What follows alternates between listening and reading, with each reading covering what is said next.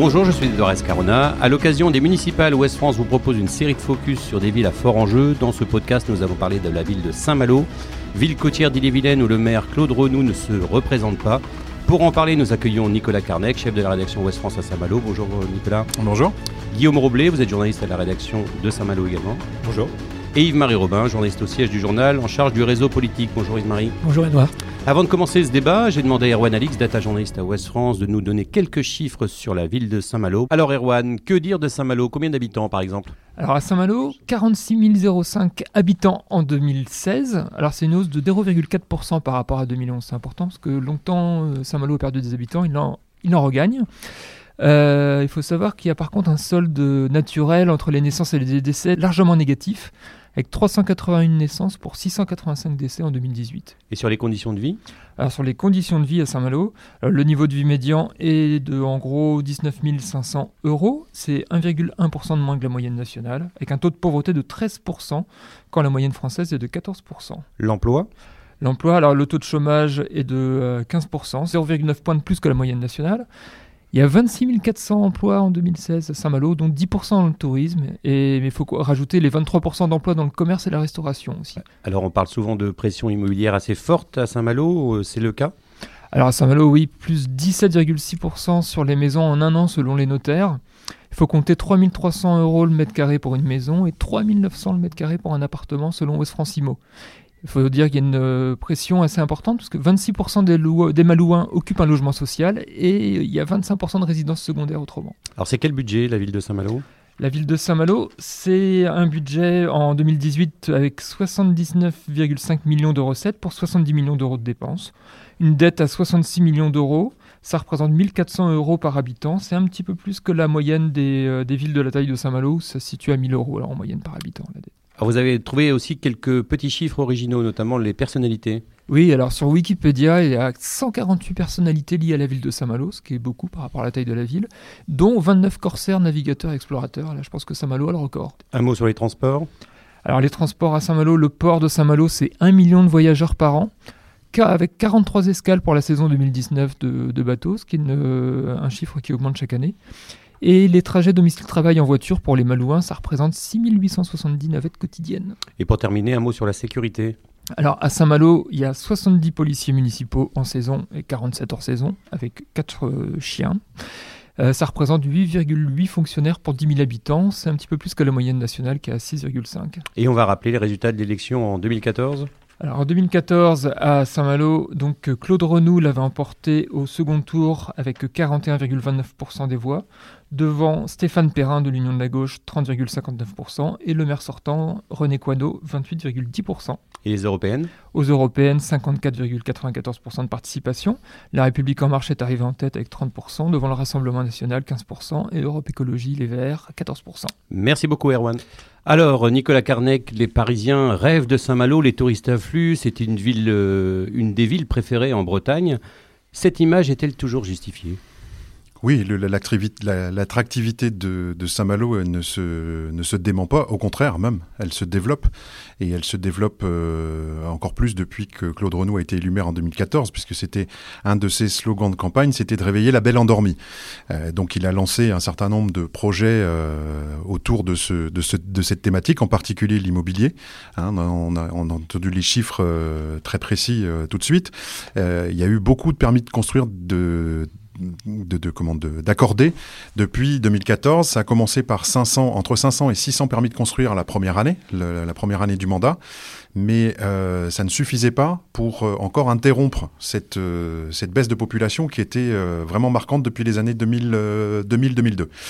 Donc la politique municipale a décidé de relancer encore un peu plus. On est allé en 2018 jusqu'à 1000 permis de construire, 1000 autorisations de permis de construire pour repeupler la ville, construire des logements et repeupler la ville. Voilà. Alors, c'est la politique. Guillaume Roblet, derrière les images de cartes postales de Saint-Malo qu'on connaît tous, on vit comment à Saint-Malo ?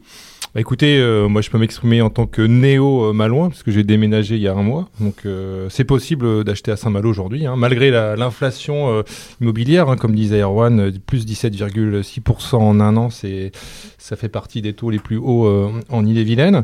À Saint-Malo, on vit bien, hein, c'est vrai que y a ce côté carte postale de plage, mais bon aussi il y a des petits endroits sympas, des petites vies de quartier, parce que c'était plusieurs communes qu'on fusionnait, donc il y a Paramé, Saint-Servan, l'Intra-Muros, plein d'ambiances différentes et c'est très sympathique pour y vivre. Il y a quelques aspects négatifs quand même, cet afflux de touristes, la circulation, Nicolas. Oui, évidemment, on ressent à chaque vacances, c'est un fait notable d'ailleurs depuis quelques années, la saison n'est plus de la fin juin jusqu'à la mi-septembre, la saison elle démarre à Pâques, bien avant, un petit peu avant Pâques, et elle se prolonge jusqu'au mois de novembre et quasiment jusqu'à Noël. Donc on a vraiment une coupure saisonnière en janvier-février, mais franchement, on se retrouve pas dans 3 heures de bouchon, même en plein été. Alors évidemment, il vaut mieux circuler à vélo, c'est plus simple, en centre-ville, tout ce qui est autour de l'Intramuros, parce que forcément, c'est le centre d'attrait majeur, mais non, ça vit bien. Yves-Marie, Saint-Malo, ça fait partie de ces villes un peu symboles de la Bretagne qui attirent beaucoup, hein, notamment les Parisiens.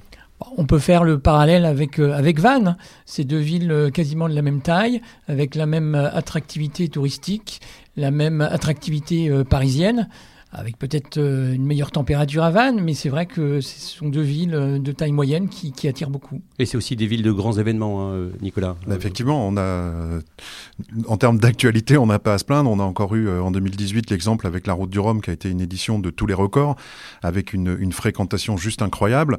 On a des grands rendez-vous comme Étonnants Voyageurs, comme Quai des Budes, le festival de la bande dessinée.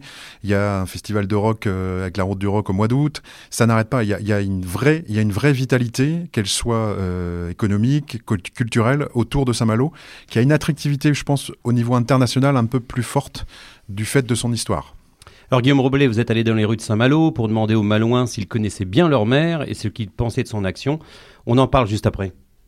Connaissez-vous le nom du maire de Saint-Malo ? Oui, Couanau, oui. C'était l'ancien. Hein ? Ah, c'était l'ancien. Ah oui, c'est Renou maintenant, oui. D'accord. Ça a changé en 2014. Oui. René Couanau. C'était l'ancien. Je ne sais pas. Claude Renou. Voilà, Claude Renou, voilà. Ça vous intéresse pas plus que... Non, ça m'intéresse pas. Non. Monsieur Renou. Qu'est-ce que vous pensez de son bilan ? Bon, personnellement, moi je trouve qu'il est pas mauvais. Moi je pense qu'il a, il a fait beaucoup de constructions, peut-être un peu trop, mais bon. C'est beaucoup de béton. Beaucoup de béton, voilà. Il a trop construit ? Oui, à mon avis, oui. Quels sont pour vous les avantages et les inconvénients de Saint-Malo ?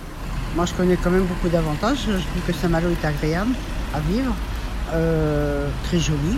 On est au bord de mer, les infrastructures sont intéressantes, on a pas trop de circulation, on n'est pas dans les bouchons.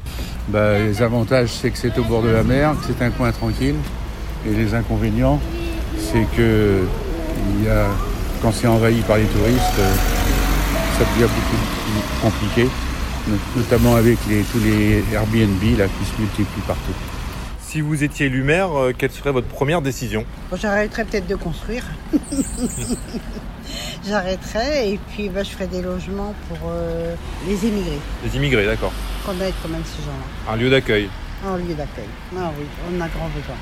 Première décision si j'étais maire, j'arrêterais de construire sur les champs parce que là, moi, mes parents habitent Châteaumalo et on reconnaît presque plus Châteaumalo. Avant, on était entouré de champs, c'était agréable. Là, on est envahi de partout, des HLM. Pas de construire parce que plus on construit au final et là, il n'y a plus de champs, plus de culture. Donc voilà, moi, je suis attirée quand même à partir. Pas rester à Saint-Malo même, mais partir vivre plus à la campagne parce que c'est plus agréable. Si vous étiez élu maire, quelle serait votre première décision ? De démissionner. Alors, on l'entend au début du sonore, les Malouins ont l'air de se souvenir encore, Nicolas Carnec, de René Couanau, qui a été maire de Saint-Malo de 89 à 2014. Quand en 2014, Claude Renou avait raflé la mairie, à l'issue d'une triangulaire fatale à René Couanau, c'était un événement, non, à Saint-Malo ? Bah effectivement, 25 ans de règne pour René Couanau, qui avait été aussi député, qui a marqué forcément l'histoire de la vie municipale de Saint-Malo. C'était une surprise pour beaucoup. Au départ, on ne donnait pas beaucoup de chance à Claude Renou, qui était, il faut le rappeler, un an avant, toujours adjoint au sein de l'équipe de René Couanau. René Couanau ayant annoncé qu'il ne se représenterait pas, il était quasiment le dauphin désigné. Mais quelques petites broutilles entre eux ont fait que Claude Renou est parti tout seul, il démissionnait en 2013, il est parti et il l'a emporté avec une équipe qui, pour 80% d'entre eux, n'avait jamais eu de mandats municipaux. Et il est parti, il a gagné, et il a lancé toute cette politique qu'on a entendue de construction, ce qui lui est un petit peu reproché aujourd'hui. Donc à 72 ans, Claude Renou a décidé de ne faire qu'un mandat et de ne pas se représenter. Il n'a pas voulu faire le mandat de trop, hein, comme son prédécesseur, c'est ce qu'il a coutume de dire. Exactement, il a coutume de le dire, il a pesé le pour et le contre. Je pense qu'à 72 ans, effectivement, il a vu ce que c'était qu'un mandat de 6 ans, ça a secoué. Alors les 3 premières années, il surfait sur une vague très positive. Les trois années qui ont suivi, et c'est toujours le cas aujourd'hui, ça a été beaucoup plus compliqué. Il a été contesté, il a été sérieusement chahuté. Et il a fait ce choix, effectivement, pour des raisons personnelles et à la fois de santé, puisqu'on sait qu'il a eu quelques petits pépins de santé pendant son mandat. Yves-Marie Robin, René Couanau faisait partie de ces maires un peu symboliques en Bretagne qui avaient arrêté en 2014 ou qui avaient été battus.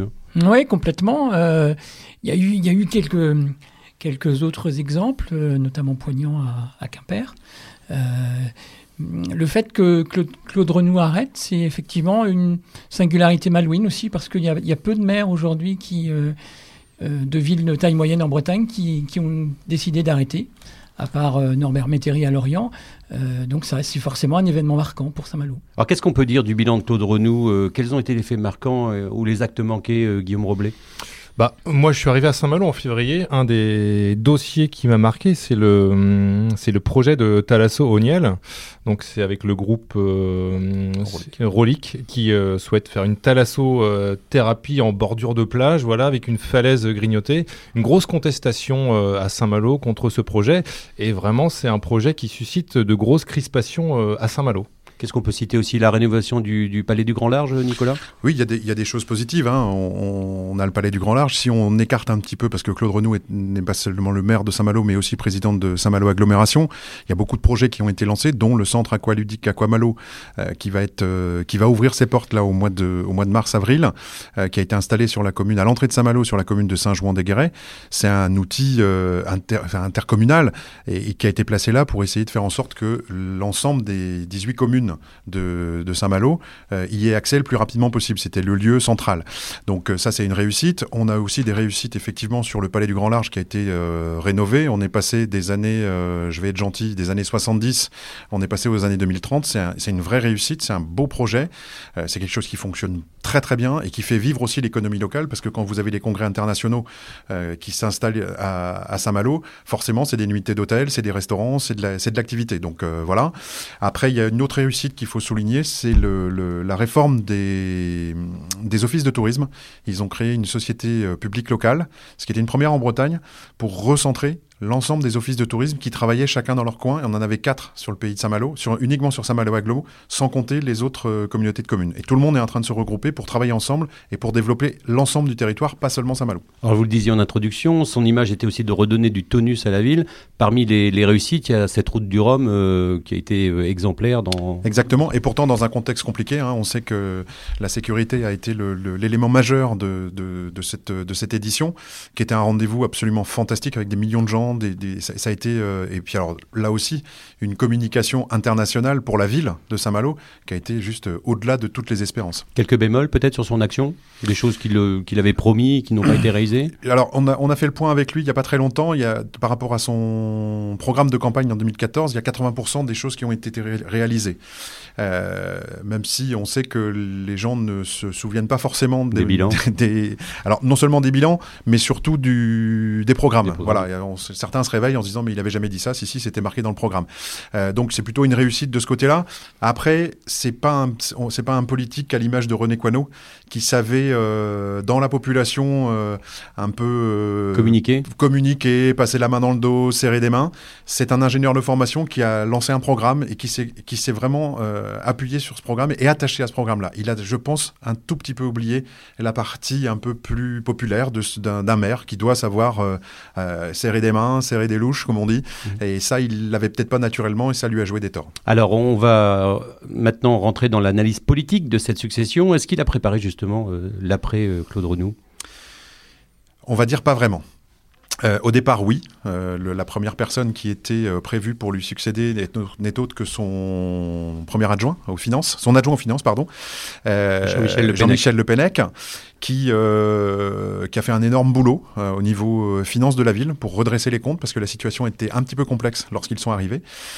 C'était lui. Et finalement, au cours du mois de septembre, il a été décidé de changer de tête de liste.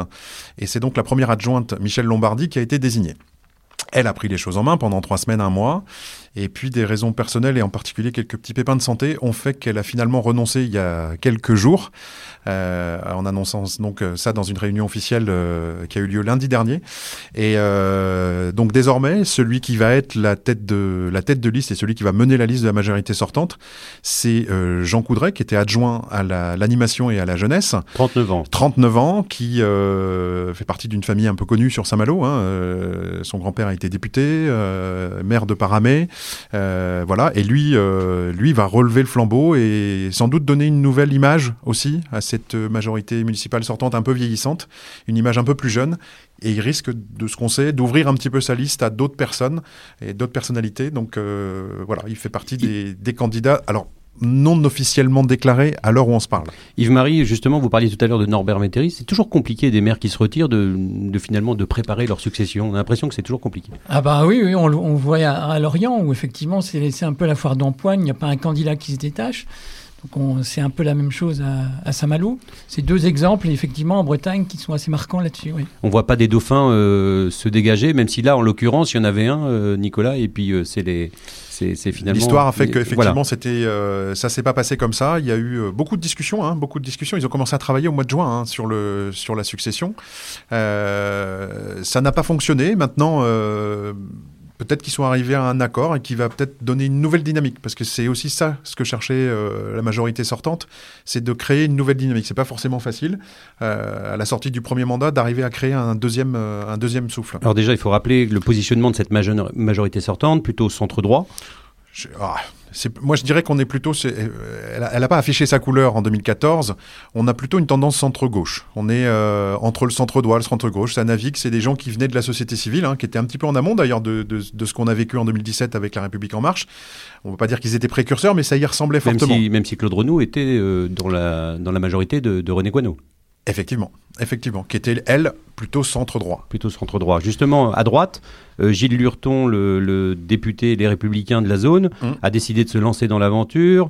Gilles Lurton, s'il était élu maire, Yves-Marie, on est d'accord, il devra céder son fauteuil de député. Eh bien oui, comme bon nombre de candidats à la mairie. Alors, pour certains, c'est une porte de sortie de l'Assemblée nationale, parce qu'ils ne s'y plaisent pas trop. Pour Gilles Lurton, effectivement, on sent que c'est un député très actif. Maintenant, se retrouver à la mairie, il va faire un choix. Bon, il a fait le choix de la mairie. S'il gagne, effectivement, il devra laisser son fauteuil. Pourquoi, Nicolas, il a fait le choix de la mairie, alors ? Je pense que le fait que Claude Renou n'y aille pas a été un élément déclencheur. On savait qu'il avait envie. Il n'avait pas envie de recréer les tensions qui avaient été connues en 2014 entre René Couanau et Claude Renou, déjà sortant de l'équipe Couanau. Il n'avait pas envie de recréer ce combat-là, de refaire l'histoire Couanau contre Renou. Donc il a attendu. Effectivement, Claude Renou ne s'est pas présenté. Le 18 octobre, il a pris la parole pour annoncer qu'il serait candidat, effectivement. Il part avec l'étiquette de favori parce qu'il a un sacré réservoir de voix sur la ville de Saint-Malo. Maintenant, le particularisme de Saint-Malo depuis quelques semaines, c'est que le nombre de listes ne cesse d'augmenter. Je pense qu'on est arrivé au bout, mais on va les passer en revue. Ouais, hein. On a quand même aujourd'hui 8 listes qui vont se constituer. Donc c'est du jamais vu à Saint-Malo. C'est assez surprenant. Il y a eu un petit accro, je veux dire, pour Gilles Lurton, c'est que dans un premier temps, il s'avance et il s'annonce avec Anne Le Gagne, médecin gériatre à l'hôpital, conseillère municipale et départementale, hein, qui était donc pratiquement la numéro 2 de la liste de Gilles Lurton. Et finalement, quelques semaines plus tard, elle annonce qu'elle crée finalement sa propre liste. Ouais. Pendant de longues semaines, on a d'ailleurs raconté, c'était une série, un peu comme une série télévisée, ces discussions entre Anne Le Gagne et Gilles Lurton. Anne Le Gagne, elle a 50 ans, elle est convaincue d'une chose, c'est que la ville de Saint-Malo est prête à mettre, pour la première fois de son histoire, une femme à la tête de la mairie. Elle a beaucoup travaillé avec Gilles Lurton pour essayer de créer un tandem. L'idée de départ, c'était de se créer un tandem et qu'ils y aillent tous les deux. Ça n'a pas pris, ça a mis du temps. Elle a fini par accepter de partir en numéro 2. Et au bout de 3 semaines de campagne, voyant que Gilles Lurton, qui a clairement annoncé la couleur, qui avait un seul capitaine dans le navire et que c'était lui, elle l'a stoppé et elle est sortie. Elle a annoncé qu'elle sortait donc de la liste de Gilles Lurton. Et quelques heures plus tard, c'était le 11 novembre, elle a annoncé qu'elle allait créer sa liste et partir toute seule. Ce qui est le cas, elle l'a confirmé il y a quelques jours. Donc elle était au Modem il y a quelques années. À Modem, c'est une centriste, hein, c'est une vraie centriste humaniste telle qu'on les définissait peut-être à l'époque de l'UDF. On aurait peut-être cette notion-là. UDI, Modem, et s'est rapproché en 2017 du mouvement La République en Marche. Alors Guillaume Roblet, Le Gagne, Coudray, Lurton, ces candidats vont devoir séduire l'électorat du centre. Hein. C'est souvent la clé à Saint-Malo, cet électorat. Effectivement, un électorat plutôt centriste avec pas mal de personnes âgées aussi, hein, des personnes qui sont... les Malouins, il faut savoir qu'ils sont à Saint-Malo souvent depuis longtemps, quoi. Ils vivent là de génération en génération, attachés vraiment à leur ville, c'est leur ADN. Et ils tiennent à leur ville et effectivement, l'étiquette politique des fois ne joue pas tant que ça, hein, arrête-moi si je me trompe Nicolas, mais effectivement peut-être un électorat plutôt au centre, voilà. Hein. Avec donc des personnalités qui comptent, hein, c'est-à-dire qu'il faut être plutôt connu et avoir du réseau. Effectivement, c'est toujours l'histoire. On a souvent parlé des messieurs de Saint-Malo, hein, des hommes d'influence qui n'étaient pas forcément les élus, mais qui faisaient la vie de la ville. C'est son histoire aussi, hein, c'est la mer et son ouverture à la mer qui a construit cette ville, avec des réussites économiques particulièrement positives. Et toujours cette histoire de centre. Effectivement, le terreau de l'élection et l'enjeu majeur de l'élection, il est là. Même si on peut aujourd'hui dire assez clairement que la population est en train de bouger, parce qu'on a aussi une nouvelle génération de trentenaires et de quadragénaires qui arrivent à Saint-Malo, en particulier avec les startups qui se créent, qui viennent s'installer dans la ville et non pas sur les zones artisanales telles qu'on les connaissait avant, et que ça génère une nouvelle génération qui a aussi envie de prendre en main la destinée de sa ville. Oui, il ne faut pas oublier aux européennes, hein, les scores des partis, hein, oui, La République en Marche 30%, le Rassemblement National 15%, les écologistes 14%. Donc voilà, il y a aussi cette donne, La République en Marche est apparue dans le décor ces derniers mois. Effectivement, alors sur 2016-2017, on a eu un comité En Marche de Saint-Malo particulièrement dynamique, ils étaient à 400 à chaque réunion. La défaite de Valérie Fribol aux législatives a mis un gros frein à ce dynamisme et ils ont eu beaucoup de mal à exister pendant les 2 années qui viennent de s'écouler. Ils ont même tellement eu de mal que le comité a totalement explosé.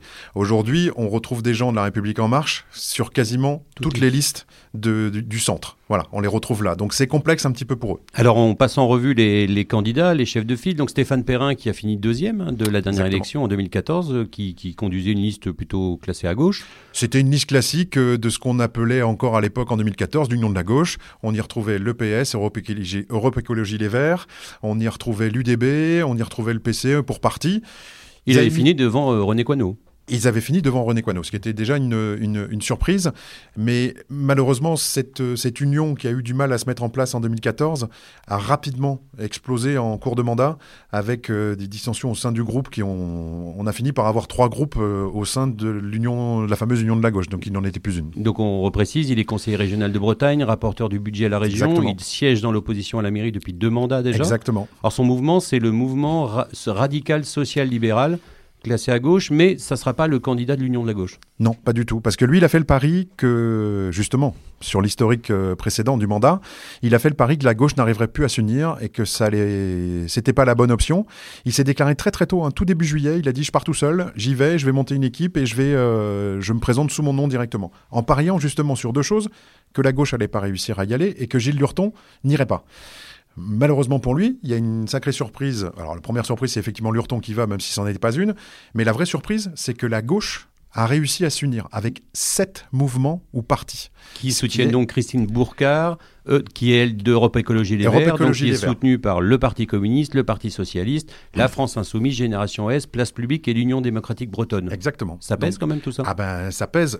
Et grosso modo aujourd'hui, alors sans faire des paris sur ce qui va se passer, ce qu'on peut constater, c'est que la multiplicité des listes a réduit l'espace politique de Stéphane Perrin. Maintenant, à voir. Il faut rester aussi dans la campagne, on va voir les programmes, on va voir ce que les gens proposent. Même si Perrin garde une belle image, c'est quelqu'un qui connaît ses dossiers, c'est quelqu'un qui travaille, c'est quelqu'un qui a été présent. Je pense que son espace politique, c'est quand même sérieusement restreint. Yves-Marie, l'étiquette socialiste, c'est pas forcément un atout actuellement. Bah, quand on voit effectivement au niveau national le poids du PS, mais LR non plus, hein, vous savez, les étiquettes maintenant... D'ailleurs, ils s'en cachent un peu. Hein, effectivement, on le voyait à Rennes également, où Nathalie Appéré cache un peu qu'elle est socialiste. Donc c'est plus forcément sur ça que les gens se positionnent, c'est plus sur la personnalité et les programmes. Nicolas ? Oui, sur le Parti Socialiste, un chiffre. En 2017, avant les législatives, on avait 60 adhérents au Parti Socialiste de Saint-Malo. 60. Aujourd'hui, ils sont 19. Alors, en effet, ça ne fait pas beaucoup. On va continuer à dérouler ces listes annoncées candidates. Il y a celle d'Alain Guillard, Saint-Malo autrement, gauche citoyenne. Qu'est-ce qu'on peut en dire ? C'est une liste qui s'est créée déjà en 2014, qui est partie sur un mouvement citoyen, parce qu'il n'a jamais voulu rentrer dans l'union de la gauche. Qui a fait 3,5% de mémoire en 2014 et qui ensuite est plutôt parti sur justement l'environnement, les constructions dans la ville, la pollution liée à l'usine du port qui se trouve en plein cœur de la ville et qui a surfé là-dessus. C'est une liste citoyenne qui veut absolument s'ouvrir à d'autres personnes, à de nouvelles personnes. On a vu que c'était pas si simple jusqu'au jour où, lors de l'Assemblée Générale, pour constituer la liste et la tête de liste, Alain Guillard a eu pas mal de difficultés, alors qu'il était le seul candidat à être élu, parce que les gens à l'intérieur se disaient « on ne faut pas un seul candidat, il faut un binôme, il faut un homme et une femme ». Alors il y a une autre liste citoyenne qui s'est lancée dans la course au château. Le château, c'est la mairie de Saint-Malo, on aime l'appeler comme ça. C'est Michel Prual, qui est le président du comité de quartier du Fleury-Plein-Sud. Exactement. Donc des comités de quartier, on en a 19, je crois, de mémoire à Saint-Malo. Lui, c'est un farouche opposant à Claude Renou. Alors, c'est un farouche opposant à Claude Renou sur un premier épisode qui est la taxe des ordures ménagères de Saint-Malo-Agglomération. Il faut savoir que la tournée des déchets a été complètement revue. Il y a moins de tournées, il n'y a plus les encombrants. Donc, l'agglo a essayé de donner une égalité à toutes les communes, ce qui fait que Saint-Malo a perdu un certain nombre de services. Mais cette taxe est restée toujours la même. Et c'est là-dessus que Michel Prual, le président du comité de quartier, a commencé à travailler et à contacter l'agglo afin d'avoir des renseignements. Il a eu toutes les peines du monde à les avoir et il a fini par envoyer le Saint-Malo Agglomération au tribunal. Les dossiers sont en cours. Il faut savoir que non seulement le tribunal administratif a été saisi, donc là pour la procédure classique, mais qu'il y a également plusieurs plaintes déposées au pénal, puisque Michel Prual considère que les élus de Saint-Malo Agglomération ont failli. Maintenant, on va s'en tenir à ces propos-là parce que la procédure est toujours en cours. Et enfin, le Rassemblement National avec Philippe Miaillès qui se présente. Donc ça pèse, on l'a vu, aux européennes 15% des voix à Saint-Malo. Sur les municipales, c'est sans doute un peu moins.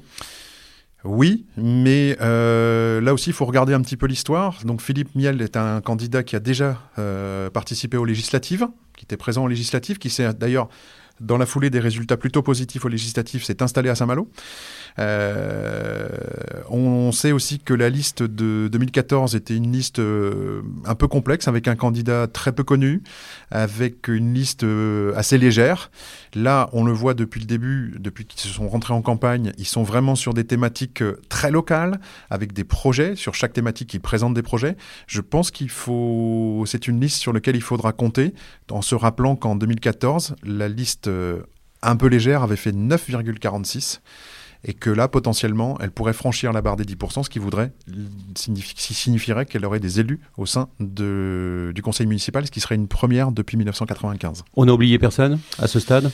On n'a oublié personne, je crois pas. On a parlé d'Anne Le Gagne, on a parlé de tout le monde. Voilà. Et surtout de cette concentration de listes au centre. On a quand même 4 listes au centre. Je pense qu'il n'y aura pas des points pour tout le monde. On s'annonce un scrutin plutôt ouvert. Guillaume Roblet, on l'a entendu en introduction, était à la rencontre rencontre des Malouins. Parmi les thèmes qui vont animer cette campagne, on l'entend, c'est la, entre guillemets, la bétonisation de Saint-Malo, avec cette construction un peu à outrance. Vous l'avez ressenti auprès des gens ? Effectivement, d'un côté, il y a ceux qui dénoncent ces constructions. Il y a beaucoup de grues, hein. Il suffit de regarder quand on se promène à Saint-Malo, hein. C'est un peu comme à Rennes, à une échelle quand même plus réduite. Beaucoup de constructions, voilà. Ils dénoncent une bétonisation, une disparition des champs. Mais d'un autre, il y a des jeunes couples qui peuvent justement acheter, s'installer à Saint-Malo grâce à ces constructions, ces logements qui vont favoriser les nouveaux, là les primo accédants au logement, des nouveaux propriétaires. Donc voilà, c'est un sujet qui fait débat. C'est pas non plus un sujet de la construction, les constructions à outrance dénoncées par tout le monde, hein. Par contre, en revanche, l'environnement, je pense que ça c'est vraiment une question qui va être très importante à Saint-Malo avec sa côte et des constructions, voilà, en bordure de plage qui peuvent, voilà, susciter des polémiques. L'environnement, Nicolas, c'est tous les candidats de toutes les villes, j'ai l'impression, ont un peu peint leur campagne en vert. D'abord, la législation a évolué ces dernières années. Donc aujourd'hui, un candidat, quelle que soit sa couleur politique, ses envies, ne peut plus considérer l'environnement comme à la marge. D'ailleurs, on le voit dans tous les dossiers qui sont actuellement étudiés ou votés, la part de l'environnement est de plus en plus importante. C'est impossible aujourd'hui pour un candidat au municipal de ne pas prendre en compte la part environnementale et la part écologique. Yves-Marie, Guillaume en parlait tout de suite. La place des primo-accédants, des jeunes ménages dans des villes comme Saint-Malo ou comme Vannes, ou ces villes un peu très tendance qui attirent beaucoup de retraités, c'est un vrai sujet avec une pression immobilière qui est de plus en plus forte. Effectivement, des villes balnéaires, ça attire toujours. Mais comme disait effectivement Guillaume, l'environnement est le thème de prédilection de cette campagne. L'Institut de sondage Odoxa a publié récemment un sondage sur les préoccupations des Français pour les municipales. L'environnement arrive en deuxième position derrière l'insécurité, mais devant le développement économique, la propreté, les transports. On ne parle pas du logement, mais on voit bien que ça reste une préoccupation dans les grandes villes balnéaires. Un sujet aussi important à Saint-Malo, Nicolas, c'est le port de Saint-Malo. C'est un sujet brûlant qui va s'inviter forcément dans la campagne. Alors ça fait plusieurs mois, hein, qu'on en parle, puisque après 62 ans de gestion, la Chambre de commerce et d'industrie d'Ille-et-Vilaine, et de son antenne de Saint-Malo particulièrement, a perdu, au cours d'une procédure d'appel d'offres, la gestion du port. C'est donc pour la première fois depuis 62 ans une société privée qui s'appelle Edeis, qui va prendre le relais à partir du 1er janvier, avec des investissements qui n'ont jamais été aussi important à venir, puisque entre les investissements réalisés par la région, qui est le propriétaire du port, hein, depuis quelques années, et la société privée, ce sont 190 millions d'euros qui vont être investis sur le port dans les prochaines années, dans les 10 ans à venir, avec des révolutions, avec en particulier une grosse partie de cette somme qui va être consacrée à la rénovation du terminal ferry du Ney. Quand on a parlé tout à l'heure des 1 million de voyageurs qui venaient via ces transports, c'est juste énorme. Et ça va encore augmenter la capacité d'accueil du port de Saint-Malo. Il faut aussi parler des investissements qui vont être réalisés, puisque Saint-Malo a ce particularisme d'avoir un port industriel et commercial en plein cœur de sa ville. Donc ça génère bien évidemment des questions, parce qu'il y a évidemment la partie qu'on vient d'évoquer, la partie environnementale, et c'est comment on fait pour moderniser ce port et surtout trouver de nouveaux marchés. Il y a déjà des pistes qui sont lancées sur des pistes en particulier pour l'arrivée des produits bio, hein, sous container, ce qui n'existe pas aujourd'hui beaucoup à Saint-Malo. C'est un secteur qui aujourd'hui connaît une croissance à plus 5%, et le port de Saint-Malo va se positionner justement pour être une porte d'entrée en Bretagne sur tout ce qui est produits bio, le transport des produits bio. Alors Guillaume Roblet, il y a un autre sujet qui va être clivant, c'est l'aménagement autour de la gare, une autre porte d'entrée de la ville. Là encore, c'est quelque chose qui va s'inviter dans la campagne. Effectivement, parce que le quartier de la gare, on a l'impression, c'est le grand oublié de Saint-Malo. Enfin, il y a la gare, mais c'est une sorte un peu de... Gare TGV, hein, faut le rappeler. Gare TGV, ouais. C'est une sorte un peu de no man's land, je trouve. Il y a des immeubles, c'est très peu aménagé, c'est très surprenant, hein, quand on traverse la zone. Il y a la gare, mais autour, il y a des habitations et... C'est assez vide, quoi. Il n'y a rien. Et effectivement, c'est un quartier qui va être... c'est un des projets importants pour les prochaines municipales. C'était un des projets de Claude Renou. Alors justement, il faut se rappeler que effectivement la gare donc à reculer de 200 mètres pour créer la nouvelle gare TGV, et qu'au milieu, il y avait un gros vide. Donc, sous l'époque Couanau a été lancée la construction de la fameuse médiathèque, qui aujourd'hui est une réussite totale, il faut le dire. Ça bouge, ça met de l'activité dans le secteur. Sauf que Saint-Malo, avec ses fameuses histoires de trois villes, avait des trois pôles centraux, qui étaient Saint-Servan, Paramé et l'Intra-Muros, et que l'ambition de Claude Renou, lorsqu'il a pris la mairie, ça a été de développer justement, de renforcer l'attractivité de ces secteurs-là. Et il y a eu un projet assez important qui a été lancé pendant la mandature, puisque Claude Renou voulait créer ce qu'on a appelé la tour sémaphore, une tour de 55 mètres de 17 étages, tels qu'on peut les voir aujourd'hui à Rennes, qui se construit à Rennes sans opposition, sauf qu'à Saint-Malo, ça a créé une polémique, mais alors absolument incroyable. Et au cours de l'enquête publique qui a été réalisée, pas moins de 580 contributions ont été déposées contre ce projet, enfin en majorité contre le projet, et qu'au final, l'enquête publique a donné un avis défavorable et que Claude Renou a arrêté ce projet. Alors, il l'a arrêté, il ne l'a pas totalement arrêté, puisqu'ils sont en train aujourd'hui de travailler sur un autre projet, moins grand, moins haut, mais qui devrait créer une dynamique dans ce secteur de la gare, avec de nouveaux commerces, avec une vie sociale aussi, des logements, des crèches pour les enfants. Voilà, c'était l'objectif de recréer le dynamisme, parce que ce quartier a du mal à prendre son envol. Un thème forcément qui va également s'inviter dans la campagne, c'est la sécurité. C'est quelque chose qui est prégnant à Saint-Malo, Guillaume ? Effectivement, à Saint-Malo, beaucoup de problèmes liés à la consommation d'alcool, hein, c'est une réalité. Beaucoup d'accidents, des gens qui prennent la voiture avec de l'alcool, beaucoup de violences conjugales aussi. Hein, moi, je les vois toutes les semaines au tribunal, sous fond d'alcool encore. Donc, voilà, une présence des policiers qui est importante, hein, même avec la brigade de nuit qui doit être renforcée, je crois, ou qui a déjà été renforcée. Et effectivement, la consommation d'alcool, c'est une grosse problématique à Saint-Malo. On se sent en sécurité, Nicolas, à Saint-Malo ?